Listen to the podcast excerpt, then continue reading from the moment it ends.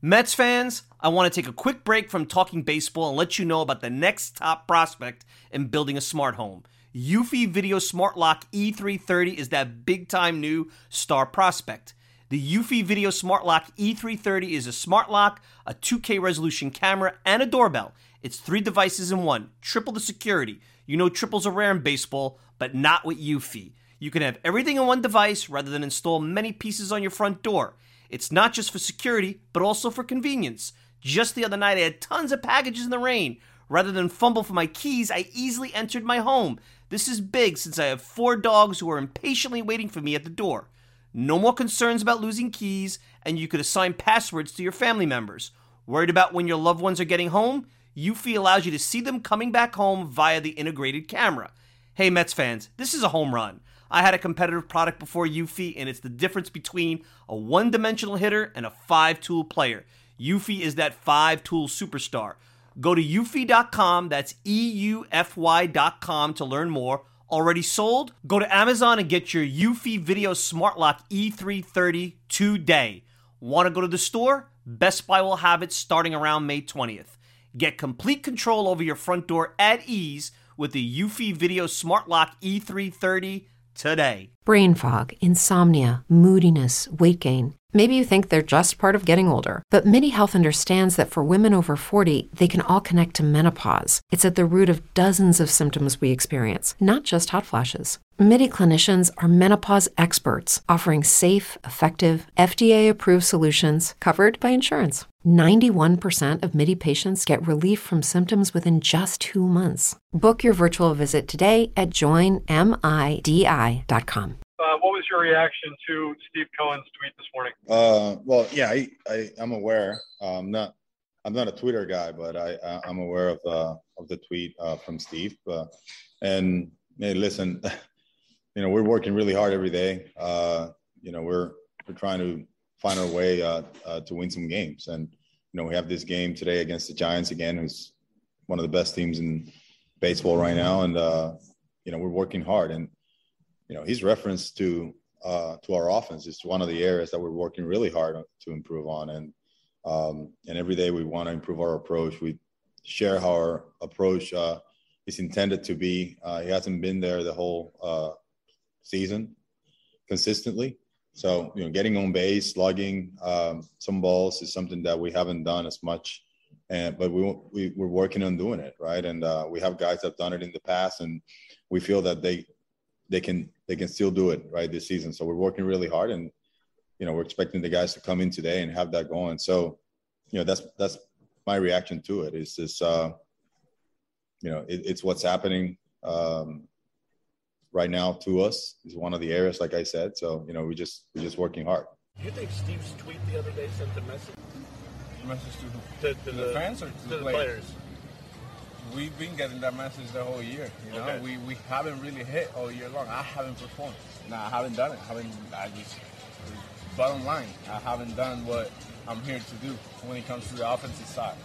Defense, they can't talk to me, you know. Um, but, but base running, they can't talk to me either, you know. But offensively, yeah, criticize me, say whatever you want, because you're right. They're all right. You know, I'm not saying you, but I'm saying the people that are that have said whatever they gotta say. You know, they're right. I'm. I'm with them. I haven't performed. Um, so that message that Steve sent the other day is just, he's been an owner, he's been a fan, he's very, he's been passionate, he's just letting people know how he felt. You know, he's been very vocal um, in, in Twitter the past year and a half, two years that I, actually the past year that I've been aware of um, mm-hmm. who he is. Yeah. Um, so message to us, no, the message has been sent every single decade, you know, we, we haven't performed to our abilities. Pete is doing a great job though. He's doing a great job. J D has performed. You know, guys, guys have performed. It's not. We haven't had career years. You know, we haven't had the, the above average years that we um, are typically, you know, have. Or the average year that we normally have, we might be slightly below. Some of the I'm I'm below for sure for fact. You know, uh, it just it sucks. It sucks. That's the only way I can I can put it. It sucks.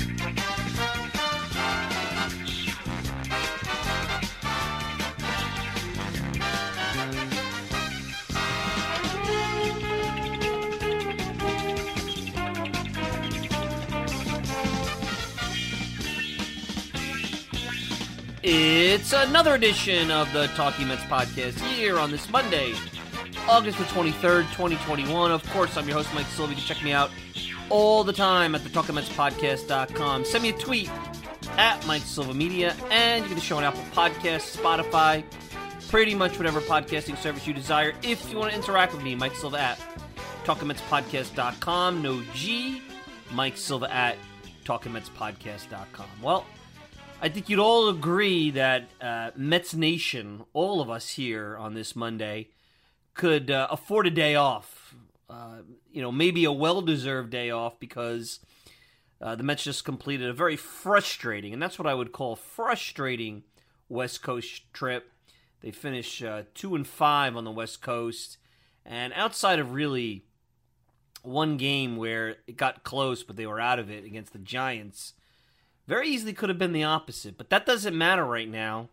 If and buts and all that other stuff means absolutely nothing. That's not going to make anybody happy, and there's nothing I can tell you. You know, I've been coming on here now for the last couple of weeks and saying, look, things are bad, but situation is still within reach. The situation isn't bleak. Well, sixty-one and sixty-three, seven games out. I know that as I come to you on this Monday night, the uh, the Yankees are beating the Braves, so might be six out in the loss column by the end of the game. But regardless, sixty-one and sixty-three, seven games out, not really a picture that I could paint for you right now where, hey, this is the scenario where the Mets could turn this around, even with Baez back, even with Lindor back. Uh, even if they get Jacob DeGrom back for a week, maybe a start or two, which just seems unlikely. I don't have that pathway.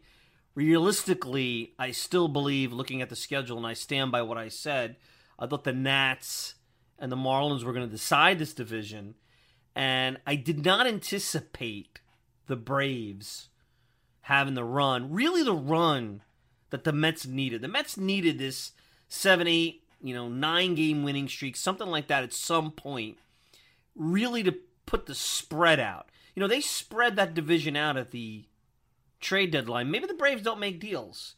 So many different things can happen, but there's really nothing I can say right now that'll make you feel better. I still think it's a team that's going to win between eighty-one and eighty-three, maybe eighty-four, eighty-five games. Even if they got really crazy hot and they somehow won eighty-six to eighty-eight games, which would require a lot, a lot of winning, uh, I don't think that, you know, the Braves have put themselves in a nice position. Now, they're going to have their games against tough competition. They got to go to Colorado, I believe, and right now they're playing the Yankees. Mets got to play the Yankees as well. Um, so it's not going to be the easy schedule that they've had over the last week, but they put themselves in a great spot, the exact spot that this Mets team could not put themselves in. And look, we have the reasons. You could call them excuses, but they're reasons. sixty-one players deep they've gone. It was a killer. I've talked about Thunderbolts all season. It was a killer to lose DeGrom. A killer. Uh, emotionally, as much as it on the field, I think emotionally, it also, and we'll talk about that in a few, it impacted the trade deadline. It impacted the trade deadline in a big way. It could have been a huge deadline. Uh, uh, an all-time, best deadline ever, potentially, for the Mets, if they had not gotten that news about DeGrom. We also know they, and they'll probably have Lindor back this week, but between underperformance and injury, they really haven't had the Lindor that they traded for for almost forty to fifty percent of the season. Now you'll have ten more years to make up for it. And I thought, and we'll talk again about the tweeting, because I can't believe I actually have to talk about tweeting on a, on a program. Uh, I thought he was very erudite in the comments that you heard on the way in to this show. But, I mean, look, you know why this is happening. It's all about the offense. This is an offense that averages less runs than Baltimore, Kansas City, the Cubs, the Nats, Arizona, tanking teams. I mean, they're hanging out with the Pirates in terms of runs at this time of the year. It's unconscionable. Why is that? Well, Conforto, McNeil, even to a certain degree, he's been hurt a lot, and his numbers are pretty good, but J D Davis haven't had good seasons. Uh, Dom Smith, where my biggest concern, and I, I talked about this even while he was having a great season throughout uh, the pandemic-shortened season, and yes, I didn't. I was focused more on free agency, and, and I took for granted that this was a five runs per game offense, even with Dom regressing, I felt that way, but I was wrong. Really, you know, you could go and say, this guy's having a bad year, this guy's having a bad year, this guy's having a bad year, Dom's no good, he's a mirage, whatever. But the real thing, and the stats, talk up, go on FanGraphs, who measures these things. They are not a disciplined offense at all, and that's where this all leads to trouble. Weeks ago against Miami, when they had some of those pitchers on the ropes in the games they lost, uh, they would continuously be ahead, you know, one oh, two oh, and swinging a pitch, either foul it off or making out, instead of being ahead two oh, three oh, and it changed the inning completely. Now, I get that's Baez's game, and it's worked for him, but I saw Dom Smith do it, McNeil, J D, Pete, all these guys. You know, really, I got to give Pete a lot of credit, and I shouldn't really put him in there. He's put his money where his mouth is. He he he made some statements a couple of weeks ago in Philadelphia. He's been nothing but, but great, and Brandon Nimmo continues to be an elite run creator. And I still I still see people say, oh, he's a fourth outfielder. It drives me crazy. Look at the numbers. You know, Nimmo at the top of your lineup, is he an elite leadoff hitter? Forget the goofy smile and the walks and maybe the too many hit, sticks his arm out to hit by pitch, or maybe he doesn't excite you somehow because whatever, what's dynamic? Everybody wants dynamic players.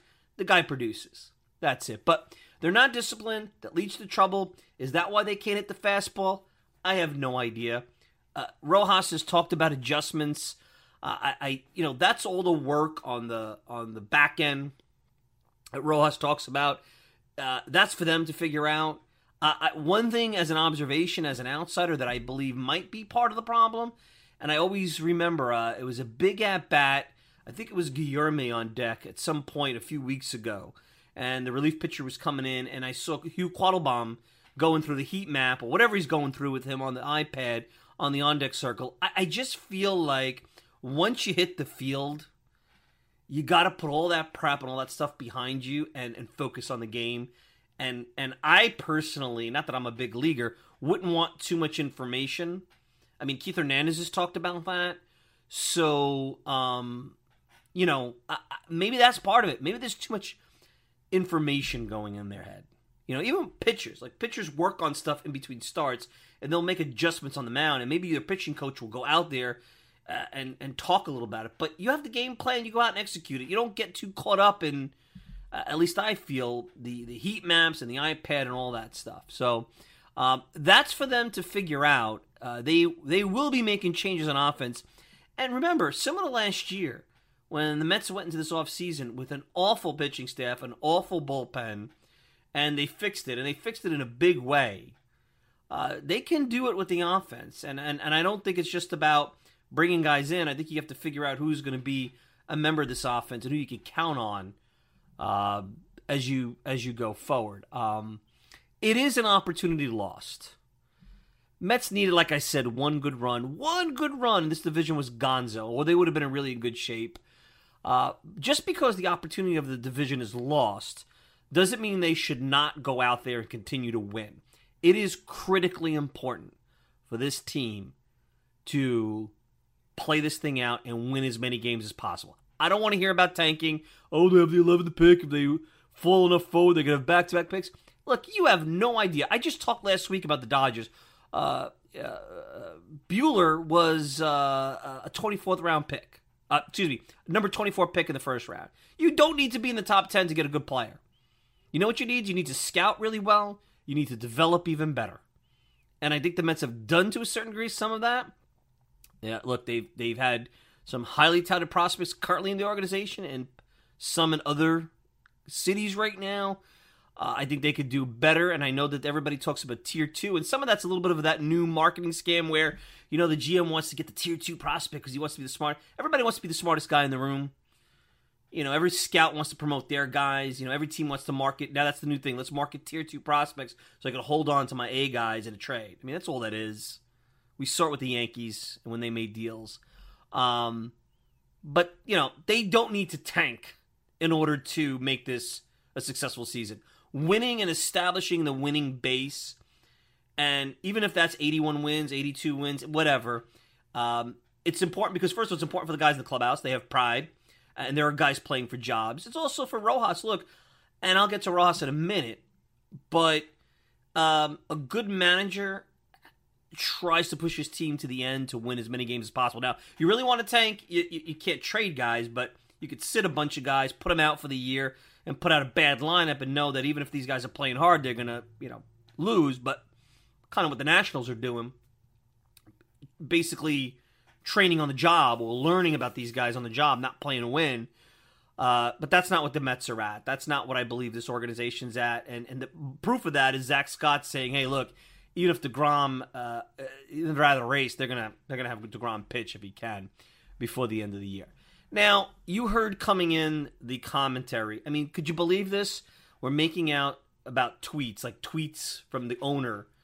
Other than good Twitter debate, good W F A N radio debate, uh, filling up some time on the Zoom or these pregame scrums in the fe- on the field, uh, we're talking about tweets. Uh, let me make this clear to anybody, and if you don't believe this, listen to me closely. Tweets and the owner tweeting and the messages and the tweets are all for the fans and the media, okay? Players don't need Steve Cohen to tweet to know that they're struggling. You heard what Francisco Lindor has to say. It's the same thing as the crowd that doesn't like Rojas' post-game comments because he's not doing the therapy or giving them the the uh, meat that they need to feel better. They're mad after the game, the fans. Uh, they want to hear Rojas say the same stupid things that they say. This guy stinks, sit this guy. They better go out there and play hard tomorrow. They better go out there and win tomorrow. That's not how you manage a ball club. You sound like a fool. You know, you, you think Joe Benigno, that the you know, former W F A N host, that kind of ranting and raving, you think a manager does that in the clubhouse? You think that they'll ever play for that manager again? Now, Rojas is an entertaining and a competent, is, is excuse me, Rojas is a competent guy that's a baseball guy that's focused on the process. And that comes out in his postgame. That's what he knows. That's what he's there for. He's not entertaining. Remember when Jerry Manuel was an entertaining manager in the postgame? Everybody loved. The Mets even promoted his postgame press conferences. He was an awful in-game manager. He turned out to be a, a bad manager on many levels. Oh, but he, he entertained us for a little bit. Got fired. Is that what you want? You want him to put on the Bozo the Clown suit, Rojas? Um, you know, maybe he has to learn to throw some meat to the media and entertain him a little bit. You know, Terry Collins is known for a couple of goofy rants throughout his tenure. Fake tough guy rants. I saw through it. I thought they were phony. The media ate them up. Uh, that's not who Rojas is. Bef- really important to hear this. Uh, I was listening to a podcast, uh, and I can't remember the name. It's Chris Russo, the top teams that didn't win in baseball. And they were talking about the ninety-four Expos, and I believe it was Ken Hill talking about Felipe Alou. Now, I'm not bringing this up because it's Rojas' family. It's just a coincidence. I was just listening to it earlier today. But Ken Hill said the reason they really played for Rojas and respected him was that he was a good communicator, he had an outstanding knowledge of baseball, and he put guys in positions where they were successful.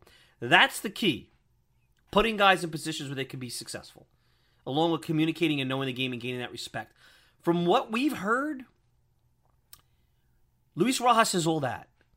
And he communicates and he works with the front office on the game plan and using their input into putting guys in positions to be successful. I think he's very respectful and, and interacts with the media in respectful. He may not be entertaining. He may be boring because he's talking about the process and the work. That's what he could control. Uh, Brett Boone has a podcast, and he was even talking about how when he talks to his brother Aaron, you know, he keeps telling him, remember, you can't control what goes on in the field. Luis Rojas can't make these guys hit. Steve Cohen can't tweet his way into these guys hitting. They can't hit a fastball. There is nothing anybody could do. Not Chili Davis, not Hugh Quattlebaum, not Steve Cohen, not Luis Rojas. Either they're good enough to get it done or they're not. And right now, they are not good enough. They lost a number of one-run games. Granted, against the world champions and a veteran team that's playing probably a little bit over their heads at this point in their careers, but has a ton of experience and a couple of World Series under their belt as well. Two teams that have everything that the Mets want to be but are not yet. So all I can say is, and they got three more games against these two guys, soak it in, Mets, soak it in, fans. Look at these teams, more the Dodgers than the Giants. But the Giants have some components that the Mets could really afford to learn from. That's your benchmark, and you're not there yet. You're not far. You're competing. You're not getting blown out, and they're not playing down to you. These teams want to beat you. It seems like ever since the Dodgers lost that championship series in twenty fifteen, they've been nothing but beating the Mets. So, you know, spare me. I mean, we talked. I mean, they're even asking Lindor about the tweet, and he said to them, what, to me or the, to, the, to us or the fans? Like, he's looking at the reporter, you know, and Mike Puma's been on the show, and, you know, sometimes Mike could annoy me. But he's, you know, he's done this a long time, and he was kind enough to be on this show, so I'm always going to be appreciative of that.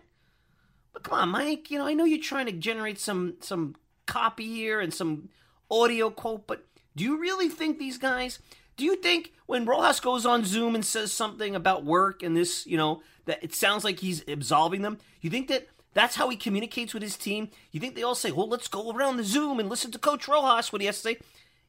He's a good manager. He brings them in his office and he talks to them. When they get benched, they know why. When they get dropped in the order, they know why.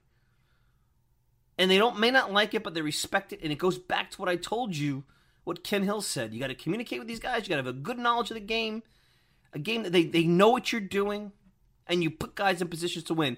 And at that point, it's up to them to get it done. Bruce Bochy, a name that I've seen fans throw out. Oh, we got to go out and get Bruce Bochy. I think seven of his first nine seasons were losing seasons.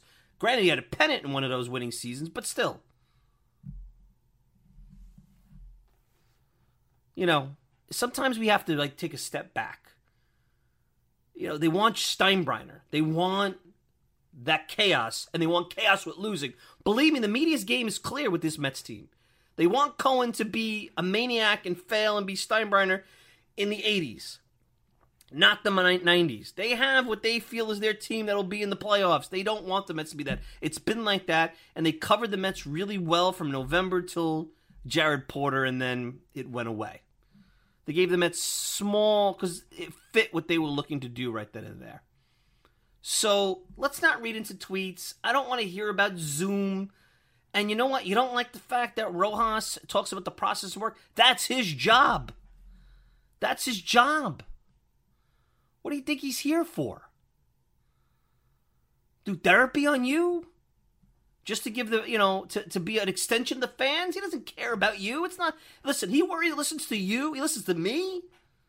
He'll be sitting in the stands next to us, out of a job. You want to just, every two years when you don't get what you want, you want to stop firing managers? Who are you going to go out and get?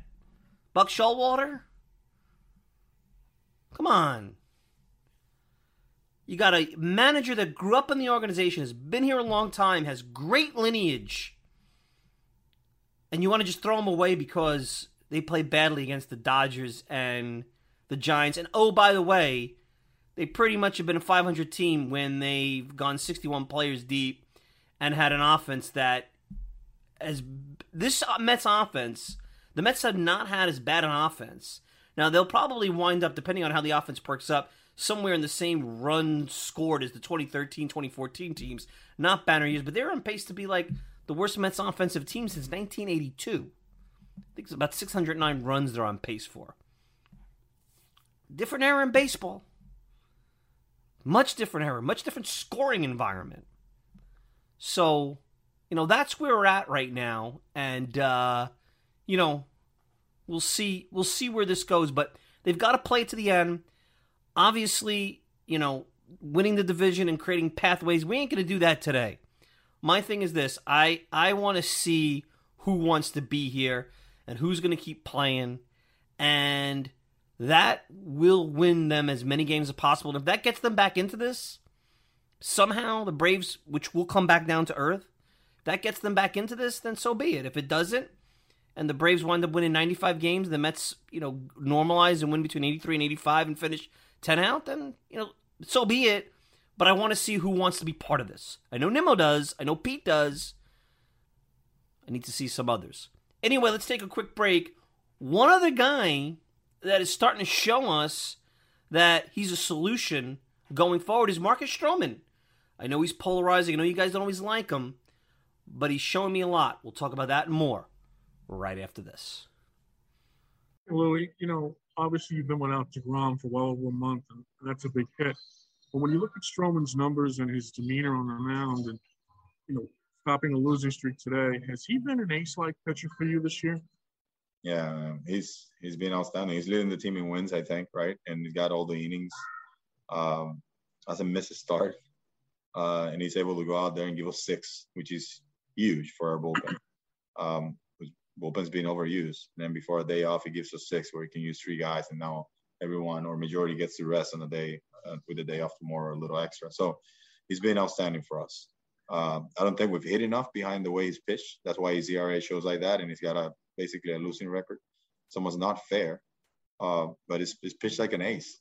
You know, it's, all pitches working, throw strikes, uh, induces contact, has good defense behind him. His energy is contagious, as you guys see all the time on the uh, out on the field. So he's been very valuable, and he's one of the guys that that's kept us afloat.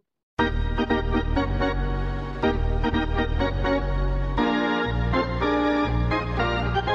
right, we're back, and Marcus Stroman. So Marcus Stroman always is one of those more polarizing names because he was acquired controversially because, God forbid, in twenty nineteen, when you know the Mets actually, even though they may have been around five hundred, they were within striking distance of the wild card. We have a, a whole thing about tanking. You know, now the media is outraged about tanking. They helped create tanking, but they're outraged about tanking now. You see this, you know, because of what's going on and about because the C B A is now uh, up, so now tanking is an issue. But when the Mets went for it in twenty nineteen, they got criticized for giving up Simeon Woods-Richardson, who was an eighteen-year-old, and Anthony Kay, because for some reason Anthony Kay was going to be Cy Young, and he's never amounted to anything. And the other kid's got a six E R A and has already been traded from the Blue Jays.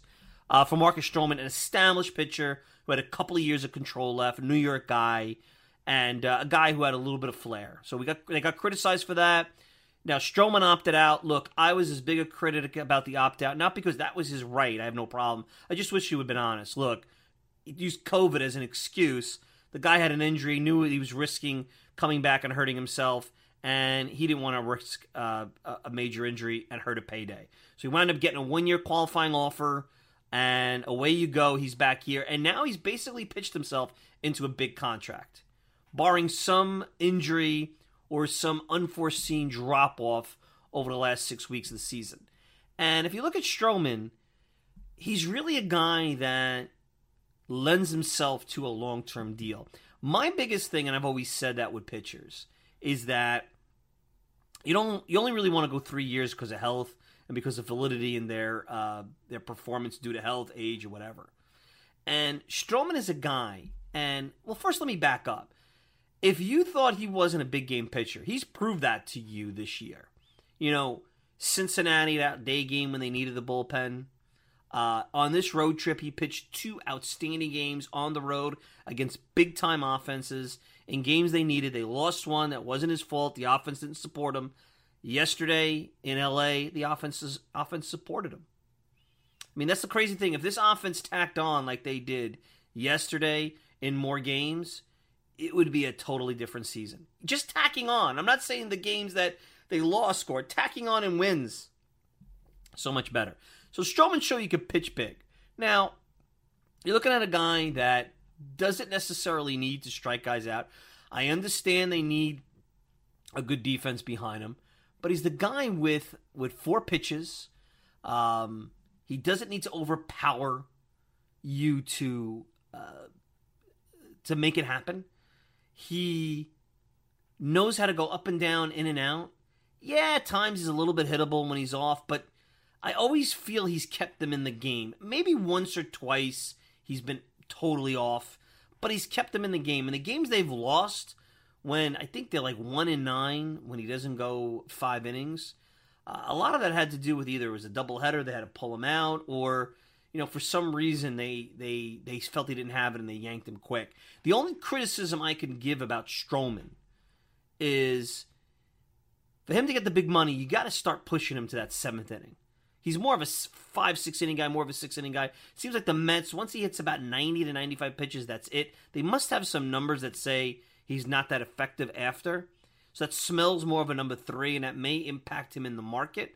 But if I'm Stroman, I'm pushing to get that extra, seven, you know, that seventh inning. Right now, he's a six innings, two runs guy. You know, make him a seven inning, three run guy, seven inning, two run guy, more like a seven inning, three run guy. Uh, that's valuable. You now only have to hand over six outs of the bullpen. And I know there are guys laughing, you know, old-time baseball fans saying, hey, you know, you know, seven innings, what's so big about that? Look, the days of workhorses going nine innings, those ain't coming back. Look, DeGrom is probably, at least in the near term, going to be a five, six inning guy. That might be, as he gets north of thirty, in the, in the mid-thirties, they, they and with the stress he's put with all those sliders, who the hell knows what's wrong with him, because we still haven't gotten any real clarity other than he's got inflammation. There's no structural damage. Uh, he may be a five, six inning guy. And they may push him occasionally, depending on how uh, heavy the, you know, stressful the innings are in certain games. But, um, you know, he's a five, six inning guy. I mean, the, you're going to need bullpens and, and deep bullpens and good bullpens. We talk about A squad, B squad. So it's not just Stroman. That's a value to that. And if you look at the Mets, if they're going to compete and contend next year and, and in the near term, which I believe they intend to, there's no rebuild going on here. They're going to need some veteran starters who know how to pitch and can be counted on. And Stroman's one of them. He's not an ace, and he might not even be a number two. But he's certainly number three, and I think he could give you top-of-the-rotation performances fairly consistently. He doesn't rely on just one pitch. He doesn't rely on velocity. He seems to be very in tune with his body and keeping it healthy. I know we had that one flare-up earlier this year.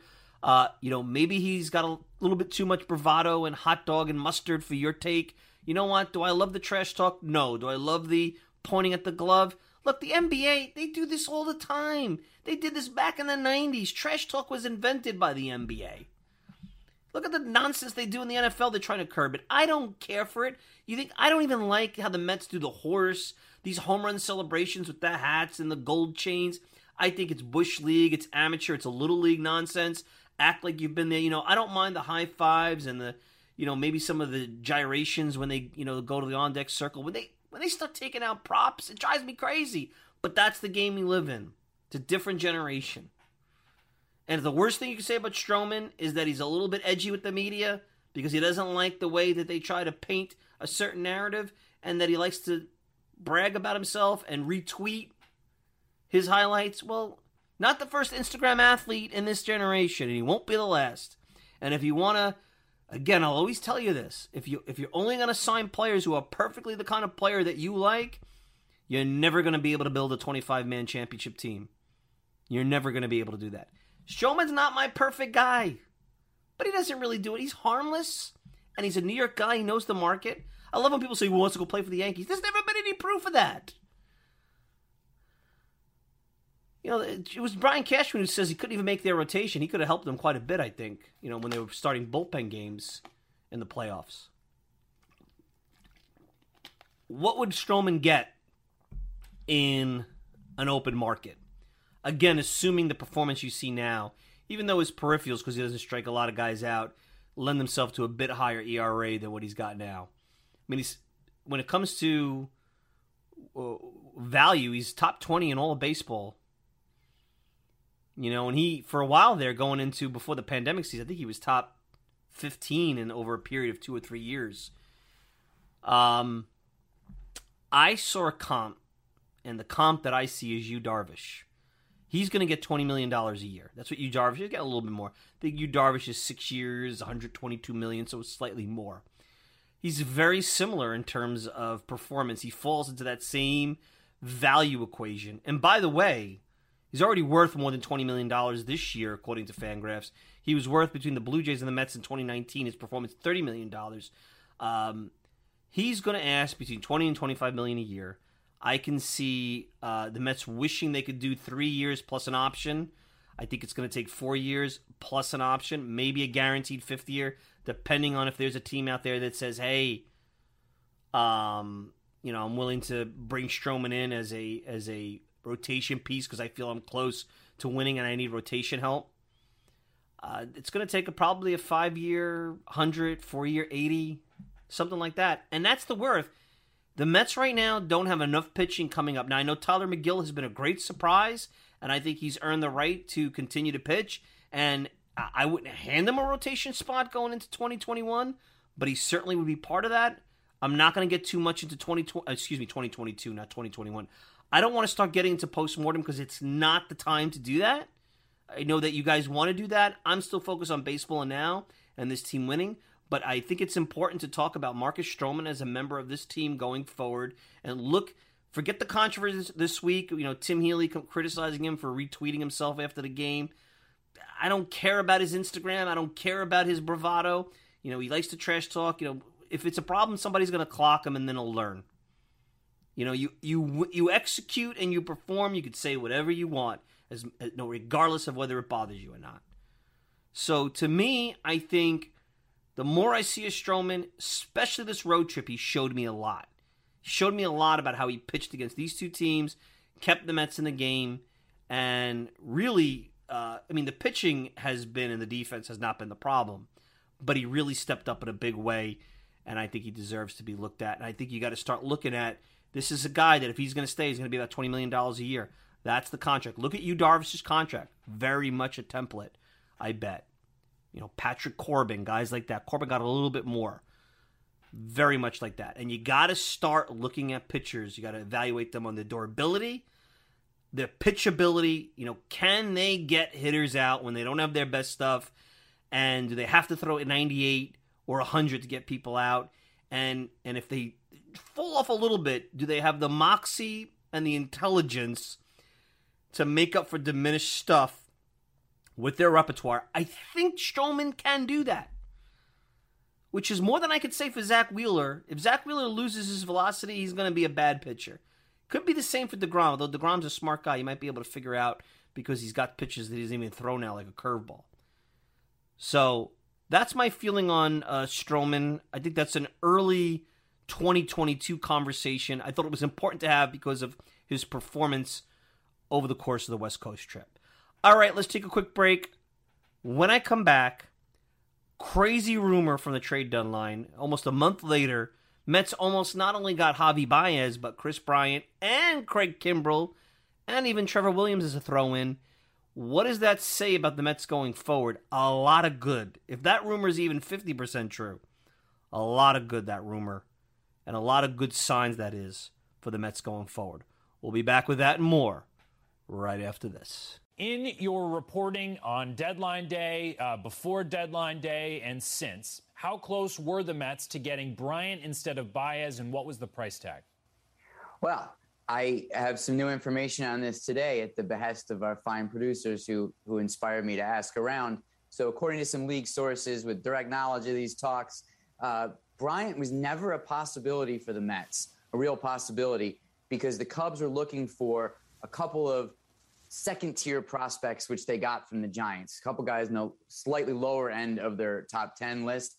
The Mets were never able to get the Cubs to name a player, to name the price for Bryant, because the Cubs just didn't like the depth of the Mets farm system. The Cubs never thought that Bryant Uh, would be a match. A Bryant trade would be a match with the Mets. So it was a complete non-starter, and they never exchanged names at the trade deadline. However, uh, the Mets did, I was told, uh, try to interest the Cubs in a mega deal involving Bryant, Baez, Craig Kimbrel, and Trevor Williams that would have involved uh, uh, moving top Mets prospects. That died on the vine as well. So the Mets had no chance of getting Bryant over Baez. Uh, so unfortunately, it can't be like a criticism of them, like, well, you got this guy and he's on the I L and this guy's hitting home runs against us. For the Mets front office, not that simple. That that was a mega deal, though, the one that you just described. Would've I been. was very much on vacation on the trade deadline. I made a, I, I might have find uh, found some Wi-Fi for that one. That that is a big trade. All right, so you just heard the comments from Andy Martino, and I think Ken Rosenthal has followed up with some reporting over at The Athletic as well, that the Mets weren't just trying to get Javi Baez. They were trying to get Javi Baez and Chris Bryant and potentially Craig, Craig Kimbrel, and have Trevor Williams as a throw, and really switch, take, take a big piece of the Cubs and whatever good the Cubs had, bring it to the Mets, and and kind of make this, this you know, super offense. My guess is um, it was Pete Crow Armstrong. It was another top prospect. It had to be in the Matthew Allen, Beatty, uh, Alvarez uh, class. You know, maybe Allen, even though he's got T J surgery, he's a pitcher. Maybe the Cubs would take him. And if you were talking about a major leaguer, it had to either be McNeil or J D Davis. I would say maybe Dom, but, you know, Dom's been around. I mean, with more control, that would be McNeil and J D Davis, uh, potentially.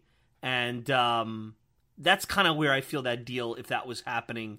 And I, and I, I wouldn't want to give up McNeil, but really, if you're going for it and you're getting Chris Bryant, and actually, I like McNeil in some ways better than Baez. The old McNeil, not the McNeil that you have now that seems to be kind of playing more as a backup. But anyway, be that as it may, what does that say? What does that deal say about the Mets going forward? And I know that there's a couple of ways that fans have looked at it.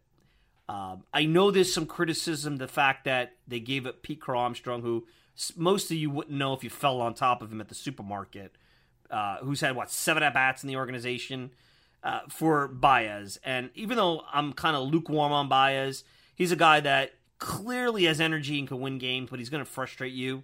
I think that's why a long-term contract, especially in the in the realm of what Lindor got, not something I would do. And I don't think the Mets would do it for him if they were going to give another big contract out like that. But, um, you know, the Mets went for it. They had, they had to do something. You know, they're in a market where it's as important to show flash and anecdotal th- uh, uh, improvement, uh, not just nuts and bolts baseball trades. And I don't think you could do the anecdotal big move, the emotional big move, as long as it doesn't harm you too much. And I don't think Pete Crow Armstrong is going to harm them too much. Just like it's money with Lindor. The sensible thing is what I said to do. Let Lindor play out the year, and then you probably get a discount based on his performance. You know, they wanted it, they want to lock this guy up. They've now committed to this guy, and away you go. But if the Mets were able to, and it sounds like the Cubs were not the ones that wanted to do it, second-tier prospects, whatever. Um, it sounds like they it was the Cubs that were shying away from doing something like that. Probably thinking that why would you put all your eggs in one team's basket when you could piece all these guys off to different teams and probably get an overall better package. And I think the Cubs are right in doing that. But it showed you the Mets are not afraid to be bold. They're not afraid of spending money. You would probably, you'd be under a tremendous amount of pressure to re-sign, you know, at least one of those guys. Bryant probably would be the guy you go after, but you know, you give all, you know, Kimbrel's still in the control, but you need to sign either Baez or Bryant. You can't just give them away for six weeks, eight weeks, whatever. They're not afraid of trading prospects, and that's a beautiful thing because that shows you this is a team that's ready to go for it and really put their chips in the center of the table. One of the biggest things that Brody Van Wagenen brought to this team when he came in, as much as you guys, a lot of you dislike him, and I know he made mistakes, and maybe he was uh, miscast as the G M, but I think the biggest, two big things. One, he knew how to wheel and deal, and the Mets needed that under the Wilpon financial constraints. And he, number two, he thought big. Most importantly, he thought big. And I think this organization, even under Sandy, part one, and, and they haven't really thought big since the Omar Minaya days. And maybe Omar took it too far, but you know what? When Omar came in, this team was boring. They were about as far away from the Yankees as possible. And within two years, they were a game away from the World Series. Within two years. Going after Beltran, who nobody thought the Mets would be able to get. Bringing in Delgado. Of course, they had Wright and Reyes already. Those young uh, cornerstone players. The Mets have some talent. Maybe you don't feel they're Wright and Reyes. But I'll tell you, Pete Alonso's pretty good. And uh, you got some kids down in the, in the minor leagues that are not too far away. Some of them that... That may be pretty good too. But you need that f- big move, big game, big game fishing that goes out there. And you could do it without destroying your farm system and being responsible. Now, maybe a deal like this would have done much more harm to the farm system than some of you guys are comfortable with, but you don't put pennants up for best farm system. And you could develop and draft more prospects. You know, they're not stagnant. And yeah, once in a while you trade away a guy and it hurts because five years later you're like, eh, I could really use that guy. He was ours. Did you win a championship? How entertaining was ninety-nine, two thousand? How entertaining was twenty fifteen? How entertaining was two thousand six? That's what you want over a course of many, many years. Some of you Mets fans don't remember the eighties. The Mets were fun every year. And then back then there was no wild card. So they made the postseason twice. But there was always that hope, big game fishing. Even Steve Phillips to a certain degree. I mean, he completed a trade for Ken Griffey Junior Just Ken Griffey Junior didn't want to play here. He thought big. I remember that deal. He didn't, I didn't like it when I heard. I think I think it was Cedeno and Benitez. Um, I can't remember if Alfonso. I don't think Alfonso was part of it, but it was a, a deal that would require the Mets to. You know, they robbed a lot of Peter to pay Paul, but it was Ken Griffey Junior and teaming up with Piazza.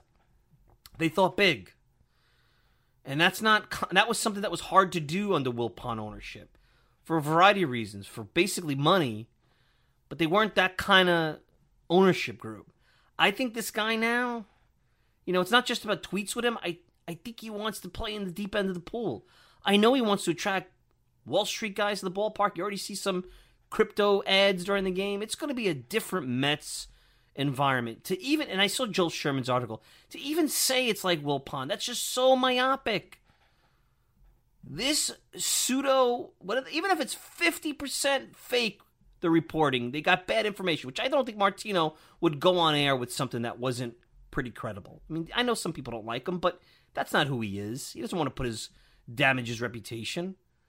This should tell you all you need to know about how exciting this could be. Yes, they're going to make mistakes. This is beyond disappointing what's going on right now. But it's not hopeless. If If if Jeff Wilpon was still in charge, the Wilpons were still in charge, I'd have a different show right now. I'd be very upset. I'd feel, where do you go from here? And I might I might even be saying it might be time to rebuild, because that's the only pathway under this ownership to success, with young, cost-effective talent supplemented by big names. Go back to twenty ten again, I would say. That's not what this is. They don't have to do that anymore. Yeah, they're going to maybe have to take a step back here and there. You know, you may regret that Lindor contract. If they go out and sign somebody else this offseason to a big-time, long-term contract, you may have both those guys on the back end of their uh, careers. But you worry about that then, and you figure it out then. You're always going to have peaks and valleys. But if you have cash flow, and you have big thinkers and, and forward thinkers and guys that could go out there and supplement the roster, and they've done a great job of that this year, supplementing the roster with uh, you know, guys like V R and Aaron Loop. And even Kevin Pillar has done a nice job. You know, you probably asked a little bit more of the bench mob than they, they, they really should be giving. You know, you, the point was for these guys to play maybe seven to ten days, two weeks, not to be, you know, everyday players like they've been asked to do because Lindor's been out, you know, et cetera, et cetera.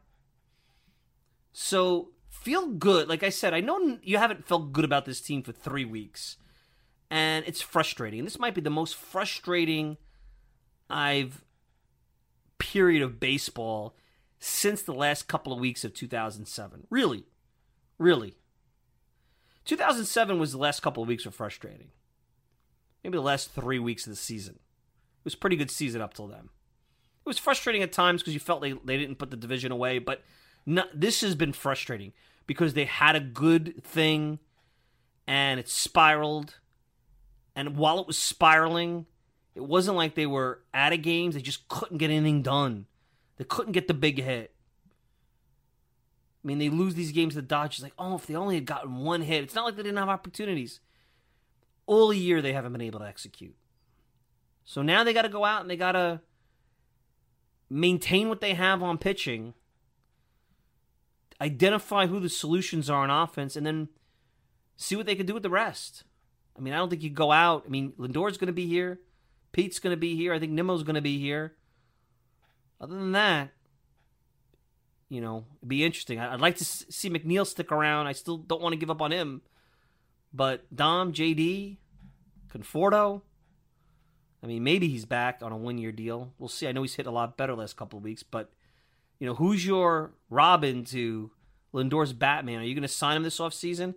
Be careful. If you give the wrong guy the money, you're stuck with him. And, uh, you know, with the Lindor contract, it's pretty much now you got to almost be perfect on who his counterpart is. And, you know, look, Lindor I've been critical of, but stood up, took accountability. He was about as much of a man in those comments earlier today as you could possibly ask for. Couldn't ask for more than that. He's basically said, I haven't performed. But be excited. These are the kind of rumors that should make you say, wow, this offseason's going to be fascinating. Between the collective bargaining agreement, Uh, Steve Cohen now, potentially with a new president of baseball operations, a full off season to actually formulate a, a roster plan, and move forward with the next phase of his refacing the Mets. It'll be fascinating. And it's not about tweets. And it's not about fake Steinbrenner redux or media nonsense. It's really about baseball. You know, I really believe it's about baseball. Sure, it's about marketing and headlines. He's going to want that too. But you could do that and not sacrifice baseball. There's ways of doing both. Yankees have been able to do it for a long time. Even before the age of analytics when George was still in, in his late prime. For sure. All right, let's take a quick break, wrap up. You're listening to the Talking Mets Podcast. We'll be back with more right after this. The Talking Mets Podcast is available on many outlets, but the most popular is Apple Podcast. Hi, I'm Mike Silva, the host of the Talking Mets Podcast, and I encourage you to leave a review about the program on Apple. Just rate it one to five stars, hopefully a five because why wouldn't you? And then if you have time, leave a review. It helps the podcast continue to grow and encourages others to take a listen. You can also email me at mikesilva at talking mets podcast dot com. No G. talking mets podcast dot com. Hope to hear from you soon. And enjoy the rest of the show. All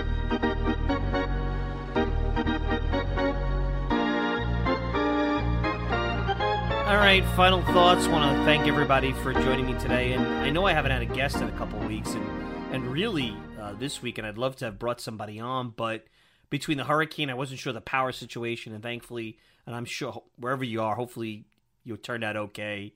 Uh, looks like there was you know some damage in some areas that were harmed, but out here on Long Island, we got a, a whole lot of bluster and nothing. You know, the hurricane was kind of like the media. You know, they tell you a lot of things, and then you look at the reality, you're like, this doesn't match up, thankfully. In that situation, thankfully. So hopefully you're okay. Um, so I'm trying to get back into that. I'm working on a couple of cool guests. I know Jerry Kuzman's number is going to be retired next weekend, so we're definitely going to dive into the Kuzman number retiree and really look back at his career. I think that's important. And it'll be interesting as we go forward. You know, the Mets have a game against the Giants, and then they're starting to play a little bit of a softer schedule. You know, can they inch back? Um, you know, assuming that they maybe pick up some ground with the Yankees playing the Braves. You know, you inch back, and the seven is bad. But if you inch it more towards four and less towards ten, I mean, you know, four or five games with a month left of baseball going into Labor Day, not impossible. They have three with the Braves.